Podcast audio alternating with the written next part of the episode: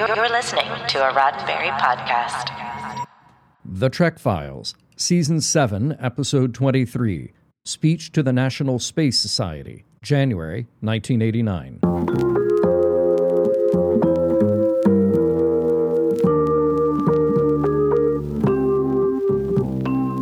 Welcome to The Trek Files, a look into the archives of Roddenberry Entertainment from the personal files of Gene Roddenberry. And now your host, Dr. Trek, Larry Nemecek. Well, welcome back, Star Trek fans. Hey, all you Star Trek historians, you canonistas. Yes, I say that lovingly. Look, you know, all you Trekophiles, spelled with an F.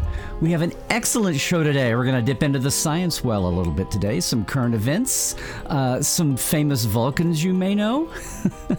Look, as always, we've got the document of the week right there on our Facebook page, facebook.com slash the Trek Files. So give that a look. Here's an audio sample just to whet your appetite, but hang around. Be right back, and I'll be here with today's very special guest.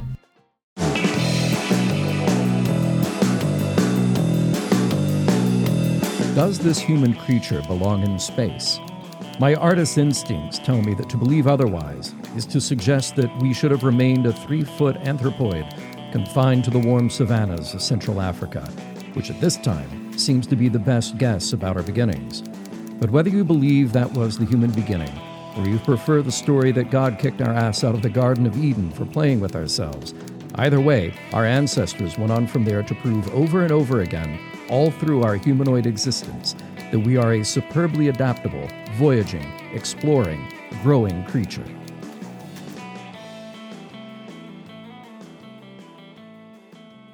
Hey, Trekophiles, that is so reassuring. That is pure Gene Roddenberry. It's so good to hear some reassuring words like that in times like these. This was a speech he gave to the National Space Society organization, which is uh, very much about bringing the reality of space to the public. Uh, one of the major space organizations is still with us. And um, I tell you what, one of the major faces in Star Trek that is very much still with us because you know those Vulcans, they're long lived. Hey, listen, he's a friend of ours. Um, you love him on this on the circuit, and best of all, he combines this world of art and science that uh, Gene's talking about. So I am so glad to welcome to the Trek Files, Mr. Tim Russ himself. Tim, it's so great to see you and, and have you along with us today. Good to see you, and I'm glad to be here. Thank you. Well, listen, I'm I'm betraying a little personal nod here because I remember uh, meeting you when Voyager got started, but also it was kind of fun to find out that you were an amateur astronomer. You were a sidewalk astronomer. You loved to go do those displays, and I still very fondly remember uh, a couple of times when you had our son out and his friends out out out north of LA at the big uh, sites where you guys would go sidewalk stargazing. So um, I thought you'd be perfect to talk about this. Much less the fact that you've had a little. Uh, a little rendezvous with NASA here yourself that we can talk Yes. about that was in the news. It was very cool. But look at our document this week. This is this is so perennial Gene Roddenberry, isn't it? And kind of one of the things that uh, maybe we should make it clear. Have you been a Star Trek fan yourself for very long, Tim? Well, I, you know, uh, as I've talked about before, I, you know, when I was growing up, uh, they, uh, we only had three channels on television, so um, they played rerun after rerun of a number of shows, um, everything from Gilligan's Island to I Love, Lucy, and that included Star Trek as well. So um, we ended up, we watched these shows constantly. They were always on.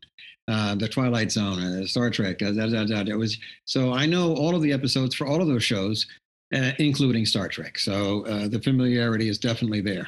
What I yeah, and what I mean is you had your guest spots before you played Tuvok on Voyager. Oh yes, absolutely. I mean, those were you know I was just a I booked those gigs, you know, just by going out and reading for them, um, and over a period of number of years uh, prior to Voyager, I want to say at least seven uh, years of of going in to read for the parts and the roles, and eventually booking them and booking another one and another one. So all of that was sort of a build up to, uh, in a way, to Voyager, because uh, Yeah. when I started when I started out, Voyager wasn't even a concept at that time. Oh right, right, right, and some and the one-off uh, bits. You played the Klingon once, a couple of uh, uh, terrorist yeah, on ones. the other on the other episodes, yeah, yeah, yeah. But when you got to Tuvok, I guess my main point here is no one had to coach you on what a Vulcan was. No, no, because um, by that time I was very familiar with um, that particular character and the culture of that character. So, you know, nobody needed to tell me what it, what they were like or what he was like, and and it was very it was a you know to create an amalgam of of, of several of the Vulcan characters that may have been portrayed was probably uh, the way that I approached it at the time. Yeah, being a full blood Vulcan. But a full blood Vulcan would appreciate, I think, and you yourself, again, as an act, as a musician, we should also say, this whole thing that Gene's talking here about the combination of art and science and just appealing to the common man and, and you know, what's the attitude about going into space and why. So what I mean, this is, you know, it's not a long address here, it's four pages. What mm-hmm. did you what did where did your mind take you as you read this because this is classic Gene, don't you think? Yes, absolutely. I mean, he talks about, you know, our destiny um, as the human race, as a species, is, is more than likely going to be to leave this planet and to colonize other worlds, whether they are in our solar system or beyond our solar system. And as Gene mentions, yes, we don't have the technology to travel to the stars at present. Um, but that doesn't mean we couldn't, because Columbus couldn't go to the moon on wind power either. So as yeah. our yeah. as our technology, you know, and our physics and our knowledge and our ability uh, abilities expand, um, we may unlock these doors that allow us to be able to do all kinds of things in the future. And they'll look back at us and say, well, you know, they they couldn't travel to the stars based on the current level of physics they have today. Uh, but at the very least, we'll be we'll be colonizing other worlds. We'll be colonizing off planet, and um, not only will we be doing that, you know, physically just going there, but we'll be re-engineering ourselves as as mm-hmm. a species in order to survive in different uh, climates, different atmospheres, different uh, gravity, gravitational pressures, uh, different uh, worlds. We're going to be doing that, and people who are born in those planets will not be able to come back to Earth, you know, because they will be acclimated to that world. That's going to happen, and as a as a factor of pre, pre, uh, preserving our species, because we we're still at the mercy to some degree of any potential uh, catastrophic event, whether it's our own or perhaps an mm-hmm. asteroid strike um, that could wipe us out. So we need to be we need to be flexible. We need to be able to move um, and colonize other worlds. It's not the easiest thing to do by any stretch. It will take a long time because we're not acclimated to space. Yeah. Well, you know, and, and I just want to, we're on this topic. It's good because I hear pushback from a lot of people when we talk about climate change and, yeah. and saving the earth. A mm-hmm. lot of people I think get the idea that the that the pull and the attraction and the and the futurism of space and space exploration and colonizing the system people see that as some people's like escape from responsibility for taking care of the earth that that phrase about hey there is no planet b yeah. And and I, I, you know I don't see that. I mean, what do you think? I don't see that as a as a as a cop out for taking care of the earth. We do need to obviously protect our our mother world here, but the other oh. is going to be inevitable too. It's not a it shouldn't be an either or situation. Oh no no no. We, I think our first priority is going to have to be, you know, uh, the lifeboat that we're on now. Um, given the fact that number one, it's a very rare lifeboat.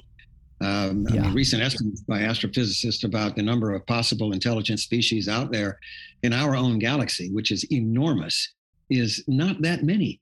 Um, there are other Earth-like worlds out there, but we're nowhere near them. So we can't just hop yeah. off and go, and go, you know, jump jump ship if something goes wrong with this one. We need this lifeboat to be intact. We need it to be, we need the resources to be available. We need to be able to feed and house and clothe the population of the planet as it expands and grows as it is now. So the the Earth's resources, the Earth's climate, the Earth's um, environment needs to be preserved and focused on, and we will be using advanced technology for that as well. Yeah. Um, but so all of that will happen hand in hand because the process of expanding and colonizing other worlds will still take some time. So uh, we're, we're, you know, the, the, priority will be the planet Earth, and I think the secondarily we will be looking at expanding uh, the species. Yeah. So it's it seems to me that's a that's a false uh, a false choice there. We should be doing we should be doing both. But this you have to. Yeah. Have to. Yeah. But this uh, speech that's so pure Gene because he's talking about being at JPL when they're landing a lander on, on Mars, and the scientists being um, disappointed that they haven't found any immediate life at the moment, yes. and him yes. and him. This is again so Roddenberry is saying, "Oh, thank goodness there's no life there that we're going to be, you know, kicking off the planet like like like Imperials kicking out the Indians, you know, kind of a thing, like you know the imperialist." Yes, exactly. Yeah. Um, well, there is also the factor of you know potential contamination right. and things like that we don't know. You know, they haven't actually found definite uh, proof of, of uh, any life that might have existed on Mars. Um, I think that you know if it, if it exists, it probably is underground or it might be locked in the ice. It might like be in microbial or something. microbial. Yeah, I'm not going to find anything else there. But but um, and I think that we'll, I think they will do fine in terms of of you know if we were to if we were to find or to to uh, to contact um, alien life somewhere out there in the in the universe, and it could happen. It could happen any day. Uh, that we have absolute proof that there's communication with an intelligent species. I wouldn't worry too much about it at, the, at present. You know, I, I, I don't think that's going to be a, a, a threat or a factor for us and neither us for them at this point. So yeah, but it's again though the this you know Gene's the motion picture line, the human adventure is just beginning. He gets back into his thing about we're just a we're an infant species, but this this cosmic kind of perspective he says is you know like uh, what if what if we had these immense distances between potential life just so that we make sure we're mature enough to handle it. Like by the time we get to the tech level to, to go to warp, to have warp drive and cross stellar distances means that we've matured that enough to get there. That's uh, I, yeah. and that's why I think the threat of uh, even Hawking talked about, you know, why should we be maybe we shouldn't be listening or trying to send messages out there because we could be inviting trouble from a, a superior race um, because he compared it to the human race you know the superior the race with the the, the uh, culture with the superior technology right. always dominated and colonized the inferior um, technologically cultural uh, race. And I, I, don't i don't see that happening. I think once you reach a certain point um, uh, of intelligence and enlightenment that it's no longer a priority. We, we are primitive. We are we are still beating each other up. We are still fighting. We are still killing. That's where we are. So we haven't reached that level. We're not even anywhere close to that level. Right. we're not even a class one civilization yet. So, by the definition of those terms, so we have a long way to go. By the time we get to class two or three, I, we, there's no getting around the fact that we will have advanced beyond a certain point. We will have to. We will be mm-hmm. forced in order to survive. We will have to figure out a way to live together on this planet uh, harmoniously in some way, shape, or form, and to put our people and the species as a priority rather than uh, political power or greed or money or whatever it might be, those things are going to go by the wayside. They will have to go by the wayside. Otherwise, we're going to have a very, pretty much a doomed, you know, dystopian apocalypse here on the planet itself. Yeah, we're going to have to go beyond that. We're talking three or four hundred, maybe a thousand years, you know, before maybe ten thousand years before this uh, ever happens. And once we're able to get to the point of being a class two civilization or class one civilization, um, to to colonize our inner solar system, to to harness the power of our sun directly for energy, mm-hmm. uh, um, to be able to travel uh, from planet to planet or moon to moon uh, much more quickly than we can now. When we get to that point, uh, we will have advanced considerably, and that's going to be a ways off. So. Yeah. Well, it's it's you know the the optimism of the future is what's always attracted people to Star Trek. Apparent, you know, apart yeah. from yeah. every other franchise that's out there, but um, it, it always was kind of a moot point. People love the optimism, but Gene would say, "Well, it's it is a moot point because if we don't survive, we won't get that far." I mean, by the time we have got to that part, by definition, we will have overcome all this. Oh yes, yeah. by the time we get there. Yeah, yeah. You know, again, barring our own, you know, getting out of our own way. Yeah. In order to allow that to happen. getting out of our own way. Uh, yeah. That's why I, that's why I think having Star Trek back actively produced right now is in the times that we're in is. But you know, he gave this speech in '89, and yeah. apart from this little bit where he's talking about the uh, the the collected knowledge of the world is starting to double every so many years, which was kind of an interesting. Uh, he's he's using 1961 as a baseline, and basically saying that every all human knowledge basically had. Uh, what uh, seven years later it had doubled in 68 yes. and then yes. 75 and so uh, yeah we're on a curve but yes we are. yeah but will it be enough? But will enough? It will be i think because we're going you know what's going to accelerate that curve is going to be um, ai mm-hmm. artificial intelligence is going to advance our technology considerably.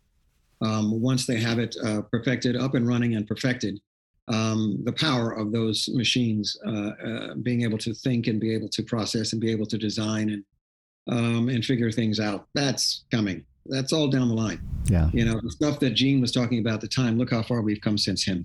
Yeah. And now look where we are. Um, and so it's going to go up exponentially in terms of the rate, speed at which we're going to acquire knowledge about all kinds of areas. Like I said, whether it's physics or anything else or engineering.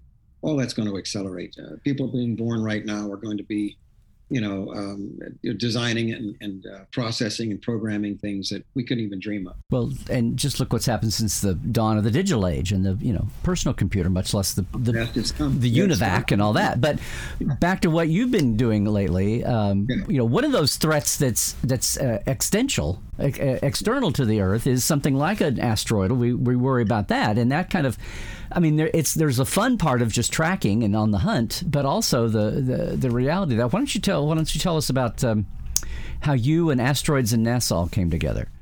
Well, I worked on a project under um, what's called Citizen Science. It's part of the Unistellar program. Unistellar uh, makes the eVscope, which is a brand new style and um, uh, of telescope that's just come out available to people to purchase. Um, which is really amazing in itself. Um, the way it works, it's a very lightweight, portable a GPS guided uh, telescope, uh, works off a cell phone app. And they have different programs that they put together that we kind of partner with NASA with. And one of them is is what's called a well, they do exoplanet transits. Mm-hmm. We can all work with our telescopes, uh, those across the country and the world, to track um, the exo the transits of planets around other stars and we can actually track that and measure the light as it dips down and you know as it crosses the star the light dips down and we can track all that and they can print out a data sheet or chart for how that light is, uh, is, is, is, affected. They also do the same thing with uh, asteroids. The asteroids, as they are flying around our solar system, will occasionally cross the path of a star. And that's called an occultation. And so as that asteroid passes in front of the star, the star's light dims. So what we're doing is we're capturing that moment when that asteroid mm-hmm. crosses the star. NASA provides the coordinates for the asteroids and the time frame at which that's going to happen. As it passes in front of the star, it's typically not more than three or four or five minutes, and then it's done. So that's how fast it takes to get. And, and we're talking about asteroids in our system, but oh, we're, we're using the distant background stars as the background as, stars, as the yes. measuring yeah. tool, basically. Yeah. yeah. background stars are the ones you see in the sky. Um, and uh, the telescope, uh, the asteroids are all, you know, in, in close in range. The particular project I work on re- recently with, with NASA was called the Lucy project, Lucy project, which is already launched, is going to an asteroid field that is that that tracks the same orbit as Jupiter. Mm-hmm. It's in the same orbit as Jupiter. It's not in the asteroid belt. It's in Jupiter's orbit, which is farther out. And these asteroids were captured by Jupiter from the outer solar system at the beginning of the solar system's formation. So their composition and makeup is different than the ones in the asteroid right, belt. Really primeval. So, right. Yeah. So yeah. they really want to know something about those. And the Lucy mission has been sent to basically fly by those asteroids one after the other after the other. Not going to hang around, just going to fly by them, take images, take some analysis, and go. And what NASA, what we did with NASA was partner with them, uh, uh, a number of us who have the scopes um, and who, who, were able to track it because it makes a very small shadow across the United States and across the, the continents um, because it's just a star, not like the moon. So it makes a small track. If it goes right over where you're living and you've got the telescope, put it out there and you can look up and you can track it. It's called again, it's called an occultation. So I set the telescope up on there. Um, I set the uh, imaging timer for when they say to go. Uh, say, for example, it might be uh, 10:30 at night, and then at 10:35 it's over. And so the image is captured. I send the data to Unistellar. The scientists mm-hmm. there crunch the numbers, and they bring back the video that shows the actual uh, transit of that um, star. You can see the star, and then it dims out as the asteroid passes in front of it, and then it dims back and it comes back in again. Gotcha. yeah. That is called an occultation. And what they do, what NASA does, is they use um, several of our um, our um, occultation tracking. Uh, data, and they try to get a, they get a, uh, information on the size and shape of the asteroid, by because of the way it's passed in front of the star and block the light. They can tell you know more about the shape and the size of the asteroid before they actually get there with the probe. That's amazing. Well, I mean, back home we have storm chasers that are tracking tornadoes and thunderstorms. You're basically doing the same thing. Tracking, uh, yes, yeah, tracking yeah. data, tracking and, and, collecting data. Using yes. everybody, using the network of folks out there that are doing that, and uh, right. yeah, yeah, that's amazing. That is amazing. Well, I, you know, Tim, when I we came across this document here, I, I knew um, I was kind of entranced here by Gene going back and forth. You know, he's he apologizes for being an artist and a writer speaking to scientists, but then he doesn't make an apology because mm-hmm. that's a those that's an overlap, and we see it dramatically in characters in Star Trek and across all fiction. Yeah. But I knew I knew you were one of the people, especially that embodied that. Um, well, because everybody who's an actor on Star Trek is an actor, uh, Yeah. but I knew you took the science to heart. And um, anyway, so did you? Did you- what did you think? Uh, does this? I just love this because it's quintessential Gene. Like you, you knew when you took the role and then played Tuvok. Uh, Yeah. yeah, I don't know. Final thought about this. Uh, I mean, because he was speaking at a time when we were still, you know, we still had the whole we're wasting money in space when we should be sp- Sure. spending it here on our planet. And in the Yeah. in the decades since, we've kind of won that. Oh, look at all the technology spent. Your microwave oven, your cell phone, your GPS is Yeah. is space dollars. Yeah. And that's exactly what happens because everything that was designed, a lot of things that were designed for NASA, all the way down to Velcro, we're all now using and taking advantage of in the consumer world, you know? Um, and it's still going to happen. That's not going to stop now. That's still going to happen. The technology that they've developed in the last 10 or 20 years is still going to be used in real time for all of us, uh, to the benefit of all of us. And and there you have it. I mean, Gene's Gene is a writer, but he but a writers imagine. Um, especially when you're talking about science fiction, they have to imagine, they have to think out of the box. They have to think they have to look into the future. Um, and sure enough, as we're, we're as we're speaking, you know, Gene's creation of Star Trek, we're using cell phones that are just like communicators. We're able to speak to anyone, anywhere, um, with a cell phone. And now it, it looks just like it did when it was on the television show. And we were, it was, you couldn't imagine it at the time. It was like, wow, that's so cool. And here we are uh, you know, uh, right alongside the Jetsons with video tele video phones. I mean, you know, here we are. So, how far away is Gene from science? How far away is he from the actual fact? Not too far. I know, and we're sitting here like we're in a briefing room uh, on a starship having our conversations every day now. Th- and thank God to get through a pandemic with it. Yeah. Yes, right. Yeah, right. yeah.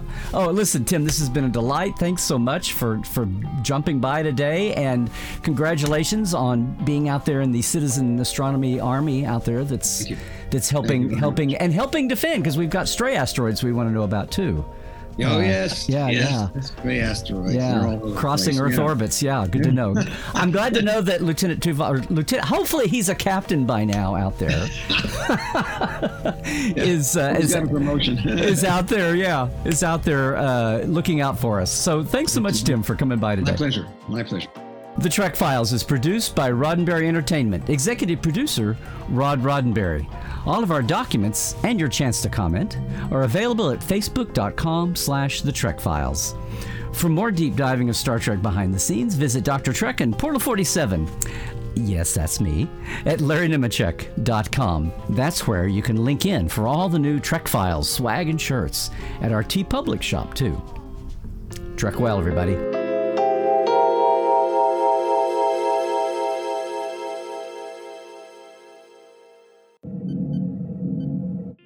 This is a Roddenberry podcast. For more great podcasts, visit podcast.roddenberry.com.